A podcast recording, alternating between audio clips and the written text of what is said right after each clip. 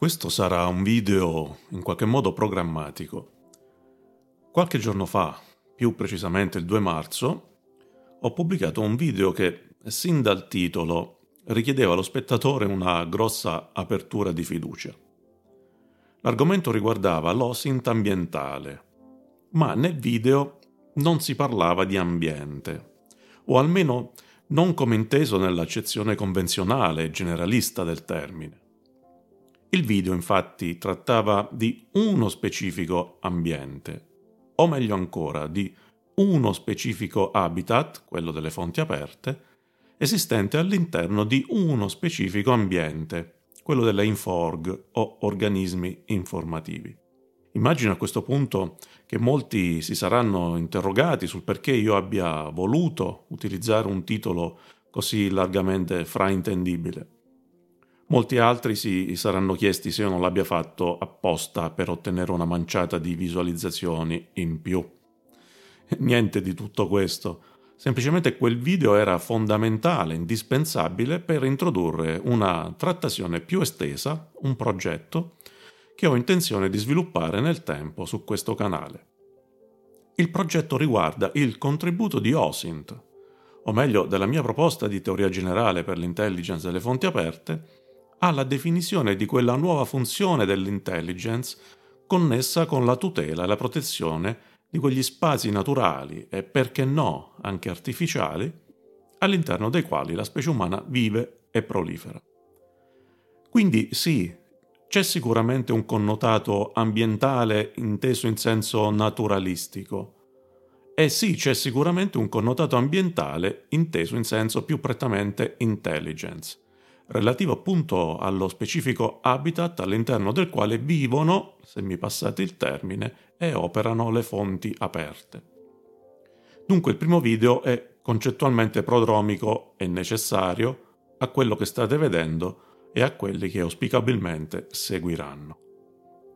L'idea è quella di provare a utilizzare la visione a layer o a strati o a livelli offerta dalla mia proposta di teoria generale per l'OSINT per descrivere una particolare modalità di partecipazione di OSINT alla osservazione dei fatti ambientali che avvengono all'interno dell'habitat umano.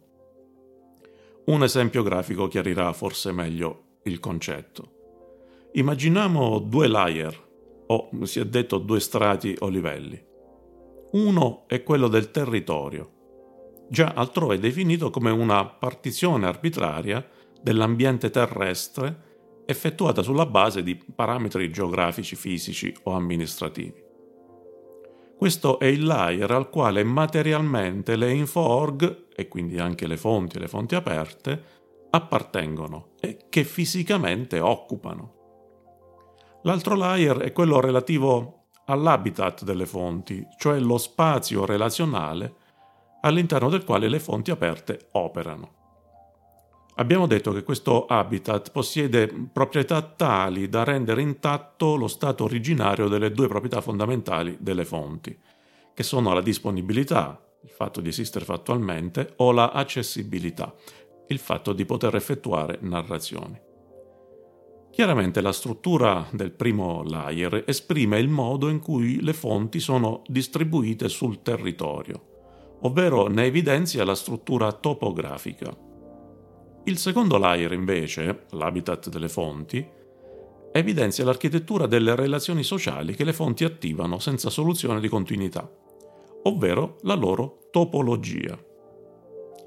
Esiste chiaramente un fascio di relazioni che connette in modo strettissimo i due layer, relazioni che legano l'aspetto topografico di un network a quello topologico, relazioni che legano, anzi sarebbe meglio dire proiettano, lo spazio relazionale all'interno del quale una fonte aperta si esprime, ovvero il suo habitat, sulla realtà territoriale che la stessa fonte infoorg occupa, il territorio.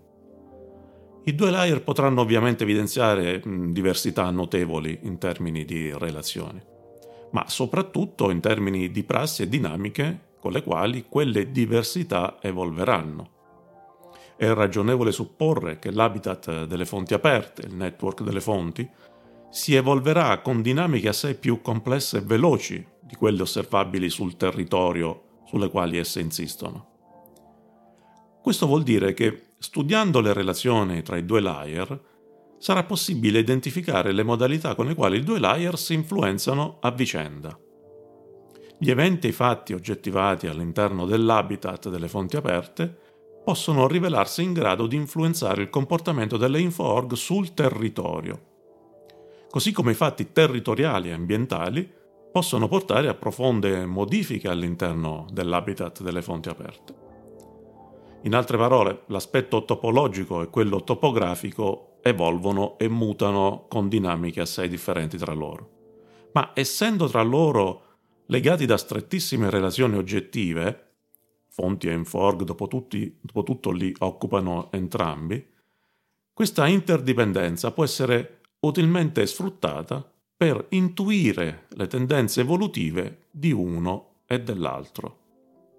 Lo studio di queste correlazioni è di fondamentale importanza quando si tratta, come può fare OSINT, di offrire scenarizzazioni, scenarizzazioni finalizzate all'attuazione di decisioni strategiche legate alla sopravvivenza, in questo caso della specie umana, e pertanto implicitamente alla protezione dell'ambiente naturale e dei numerosi habitat che esso offre.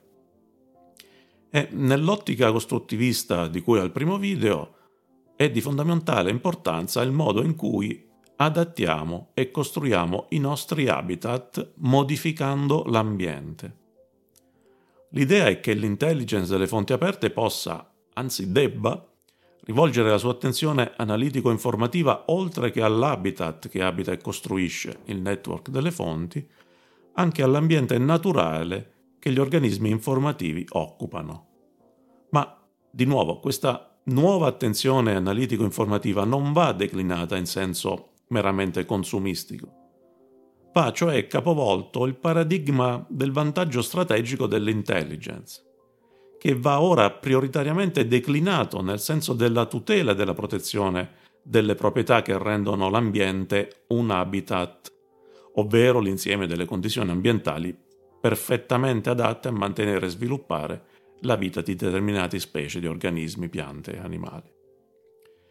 Per l'intelligence ambientale, per l'OSINT ambientale, esisterà sempre il concetto del vantaggio strategico sul competitor. Ma questa volta il competitor non sarà più un terzo esterno, bensì lo stato delle proprietà dell'habitat considerato al momento precedente all'osservazione. Se si riuscirà a non peggiorare o addirittura a migliorare lo stato di queste proprietà, si verificherà il vantaggio strategico per tutte le entità che abitano quell'habitat.